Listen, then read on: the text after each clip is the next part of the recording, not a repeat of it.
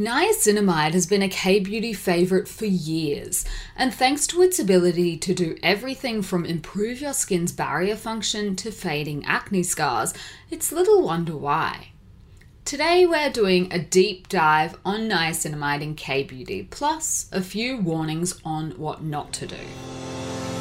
Welcome to the Korean Beauty Show, where we're talking all things Korean skincare, makeup, and more. If you want to learn about the hottest trending products and ingredients straight from South Korea, then this is the podcast for you. Each week, we'll be diving in to take a look at the latest trends, as well as all the tips and tricks you need to perfect your K beauty routine. I'm your host, Lauren Lee, professional K beauty expert and founder of Korean beauty platform Style Story.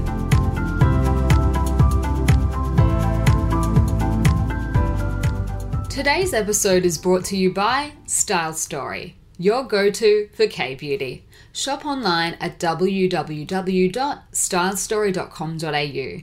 You'll discover unique brands that you won't find anywhere else, plus cheap international shipping.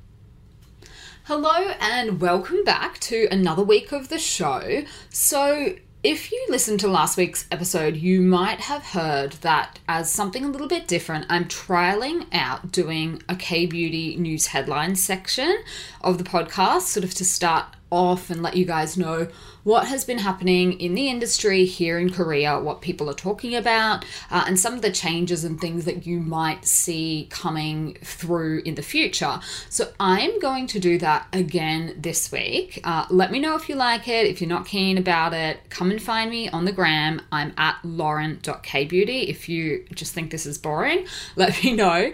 So, one of the headlines that I thought was really interesting recently is that the Ministry for the Environment here in Korea has announced that from 2022, cosmetics containers are going to be required to modify their recycling labels.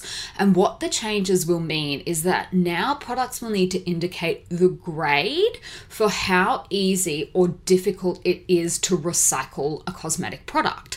So, the current labeling regime in Korea basically indicates how the products are going to be recycled here. So, we have a very, very complex and complicated system for recycling a whole lot of different things that just aren't recycled in other countries. So, we separate into a lot of different categories like PET bottles, plastics, styrofoams. Um, you know, we can even recycle lighting, batteries, all that kind of stuff is separated out um, and and dealt with differently rather than just the normal recycle and, and um, rubbish, I guess. We even have a separate bin for recycling. Like food waste as well. So we have to separate all our food waste out, uh, and that goes into a different bin.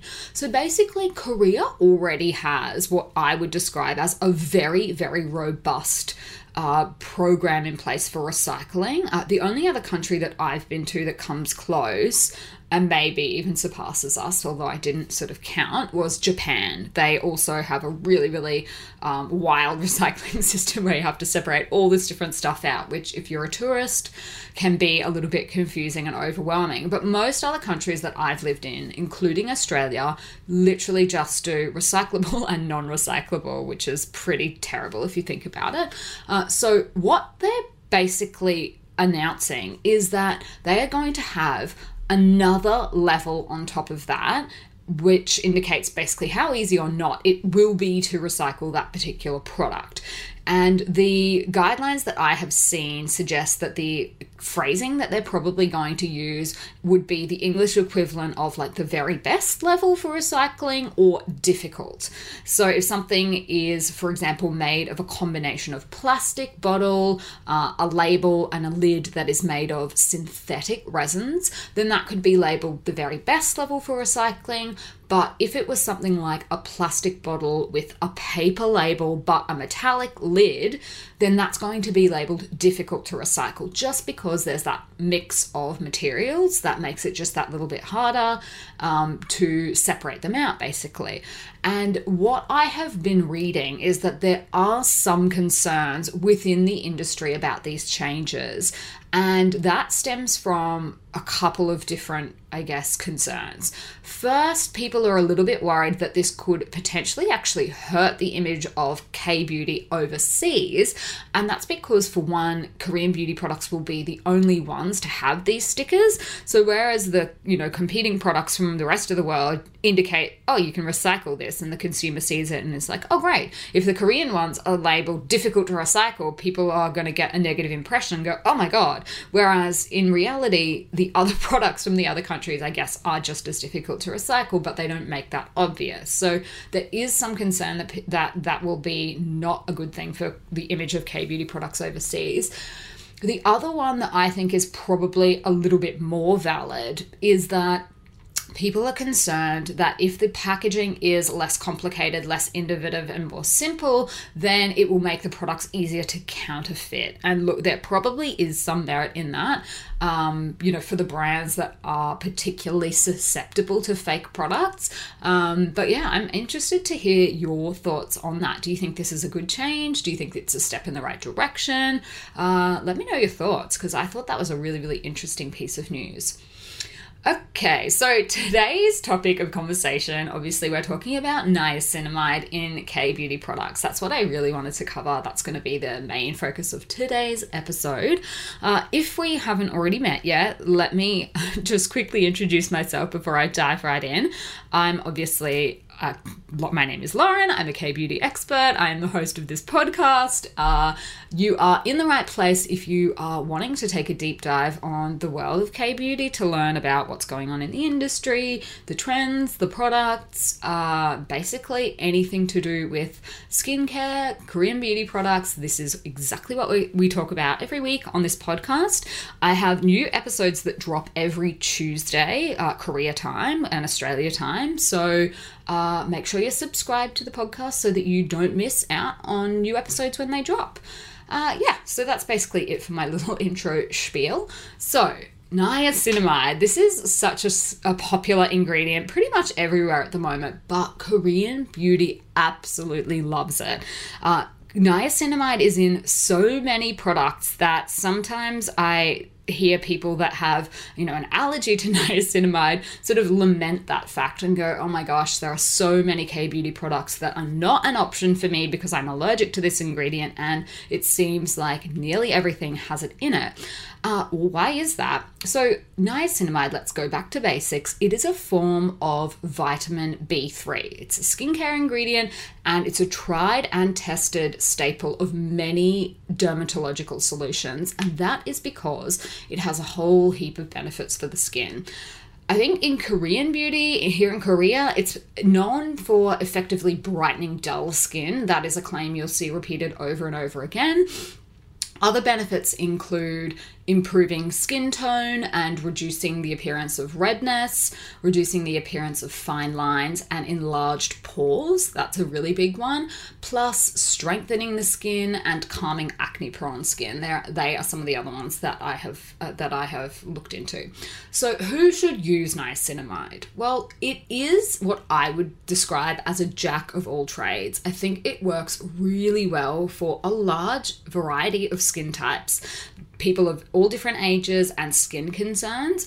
But I think the people that are going to love this ingredient the most are those with a weak skin barrier.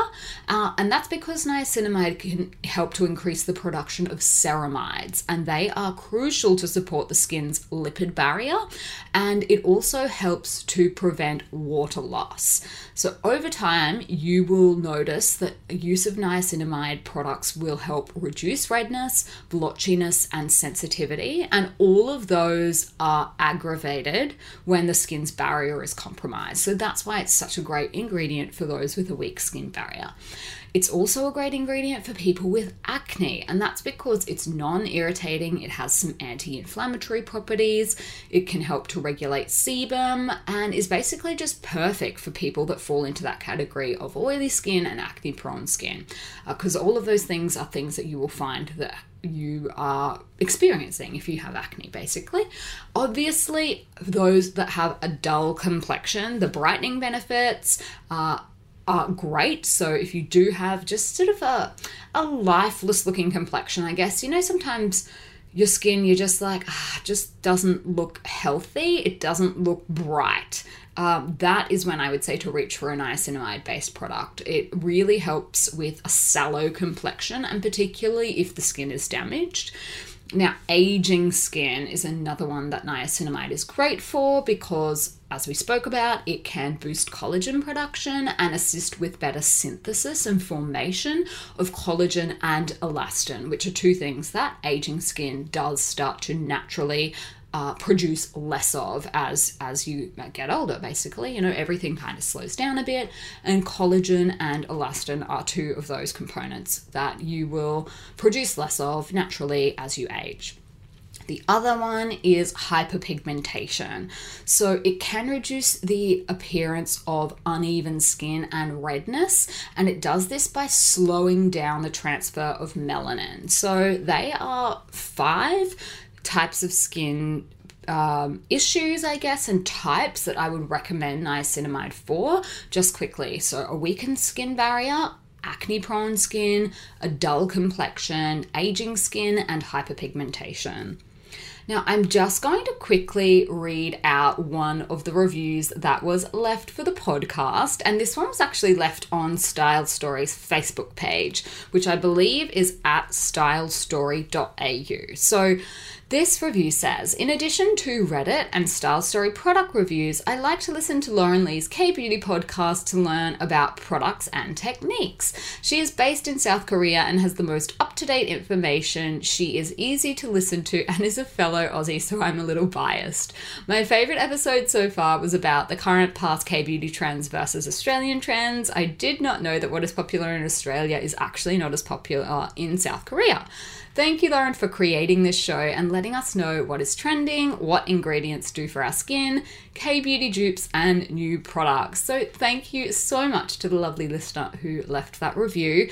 And remember, guys, you can also leave a review. There are heaps of different ways to do it. You can leave one on your podcast app, on Facebook, uh, Instagram, basically anywhere that you hang out. I would love to hear your review if you have one. So, I'm going to talk about now because niacinamide is so popular and it is in so many products, there is a trend these days, and I'm going to blame Western beauty a little bit more than K beauty, and that is to go higher and higher and higher with percentages. For whatever reason, I feel like the trend these days, particularly in Western beauty products, is that more is more. So even if an ingredient has been shown to be effective at a quite a low percentage, it's like, well, let's just add more because more must be better, right? So that is something that I think is a little bit of a problem, and that's because higher concentrations of niacinamide can, for some people, lead to redness and irritation, particularly near the eyes. So, what is a high concentration then? Well, studies have shown that doses of niacinamide as low as 2% are effective. So, I would say then technically anything over 2% is a bonus, right? 2% tends to be the golden standard in Korean beauty products. Uh, and having reviewed literally thousands of Korean beauty product ingredient lists and their percentages, I can tell you that I rarely see niacinamide in Korean beauty products in percentages less than 2%. Uh, 2% honestly seems to almost be the rule. If they're not doing it in 2%, they will nearly always say that. It'll be like, hey, this product has 5% because, you know, that's over and above the standard. And I think that that is probably because the KFDA, so the Korean Food and Drug Administration, has a ruling ruling that products must contain at least 2% uh, of niacinamide to make brightening claims. So I think any more than that, it just becomes a good marketing point for them if they're trying to say it has a high concentration. Uh, but I, therefore, I would basically say, as a general rule of thumb, the minimum effective dose is probably good enough. But also, if you are layering products, which is really, really popular to do if you're doing a K beauty routine, layering toners, serums, essences, moisturizers, sleeping masks in a single routine, it's easy to see how you may in fact be getting, you know, 10%. So I would say a lot of the commercially available Western products that have like a 10% in a single serum, I'd be careful with products like that, particularly if you are mixing them with K Beauty, uh, because you'll be getting that anyway. You don't need to go out and buy a 10% niacinamide serum. You will probably be getting 10% if you are layering, you know, five different products that have 2% of niacinamide in it. So just be careful of that.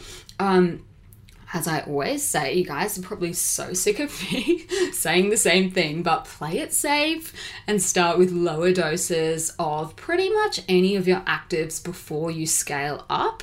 And that's just because the skin barrier, as you know, I hope you guys know by now, if you do damage it, then it doesn't perform the protective function that it is supposed to perform, which is keeping bad bacteria out and hydration in. So if you ruin it, you have to wait and baby it and be really gentle and sort of, you know, coax it back to life. And that takes a long time. So if you can avoid doing anything to harm your skin's barrier by overdoing it on skincare actives or chemical exfoliants, then I would recommend doing that.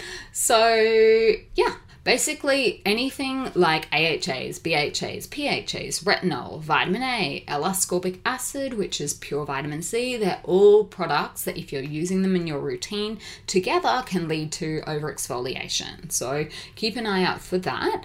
Now, a question I have been asked a few times is can you use vitamin C and niacinamide together? So, the fear I hear stems from the belief that the two are going to cancel each other out chemically and render both formulas ineffective. And I think that that fear is exacerbated or increased by the fact that vitamin C is an extremely finicky ingredient to work with. Uh, I had an episode a little while back now, but if you're interested to learn more specifically about vitamin C, have a listen back to that uh, it's prone to oxidization and it's just, it's got a whole heap of benefits, but it is very finicky and a lot of uh, product manufacturers and formulators don't love working with pure vitamin C for that reason. Uh, so, look, the two ingredients are well known for their benefits, so it makes sense that you would want to use them together. But the idea that they shouldn't be used together actually comes from a study from over 40 years ago. And that study basically said don't use niacinamide and vitamin C together in the same routine because the idea was that niacinamide hydrolyzes into niacin when combined with vitamin C or any other acidic product. And this conversion activates epidermal Langerhans cells, which causes redness and tingling. But the thing is, any product with niacinamide and an acid can actually hydrolyze into nicotinic acid. I'm not sure if I'm saying that right over time, and that is regardless of its association with vitamin C. So I think the big problem with this really old study was that it ignored the fact that many of the concerns about niacinamide can be eliminated by keeping the products out of direct sunlight and in a cool and stable environment. And that is because niacinamide's conversion to this nicotinic acid only converts under extreme heat for extended periods of time and only small amounts of the product actually change over. But if you are worried about it, this is what you need to look out for. Flushing and redness. If you are combining niacinamide and vitamin C, as long as you aren't experiencing those symptoms and you're storing your products properly, then you should be fine. So, if you do combine the two ingredients together, they will likely turn yellow, but that is still safe and they can still work together for brightening. Uh, to just to sort of close that point out, I guess what I would say is if you have more sensitive skin and are worried about possible effects of a niacin flush, then you can alternate your niacinamide and your vitamin C day to day. But if your skin isn't particularly sensitive, I think it's probably totally fine to go ahead and use them together. So you be the judge of that, whether you think it's better to alternate days, whether you have skin like a rhinoceros, and then you could just want to go ahead and use them together. Um, patch testing is always a great idea. So just have a play around and see because I know a lot of people are wanting to combine or getting the benefits at least. If not combining them, they want the benefits of both products. So that is uh, my tip for how to do it if you are wanting to go ahead. So, uh, to, to round off today's discussion, as I usually do, I'm going to give you a list of K Beauty products that do have niacinamide in it. Now, as I've already said, literally we could probably go through half the world of K Beauty, but I've just picked out a few. So the first one is, and this one actually is formulated with uh, a type of um, brightening, which is Yuja, Some By Mi's Yuja Niacin 30 Days Blemish Care Serum. So that is one of those rare products that actually does have 5% of niacinamide in it for brightening, and they've also used Korean Yuja extract. And Yuja is a type of citrus fruit and that is also great for restoring dull skin as well. So keep a lookout for that one if you're if you're out uh, you know looking for something for brightening to restore dull and stressed skin. That is a great one.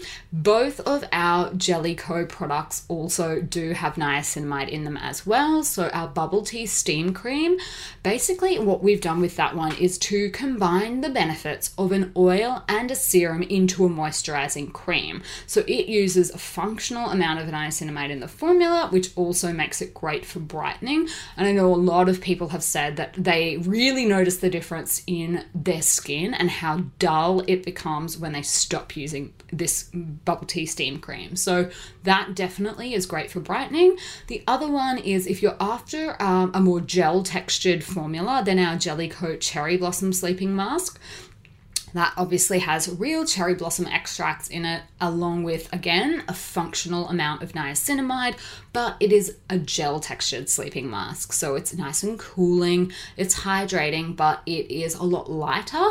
Uh, bubble tea steam cream is sort of a thicker one, and you really only need a tiny little bit of it. Whereas this cherry blossom sleeping mask, it works for oily skin types as well, and even in summer, and it's got that really nice cooling benefit as well. So, they are some products to look out for, but like I said, you will be hard pressed to find uh, products that don't have niacinamide. So, if you are allergic to it or have a bad reaction to it, just do check uh, the products that you're using and see how much niacinamide you think you might actually be getting once you've done all these different layers. So that is a wrap for today. That is what I wanted to chat to you guys about. Now, if you did like today's episode, don't forget to hit subscribe so that you don't miss next week's episode and leave a rating and a review so that other people can find us. And if you would like to keep chatting, let me know what you thought about today's episode. If you've got any feedback uh, or anything like that, come and find me. I am at lauren.kbeauty on the gram. Alright, that is it. That is a wrap from me, and let's chat next week.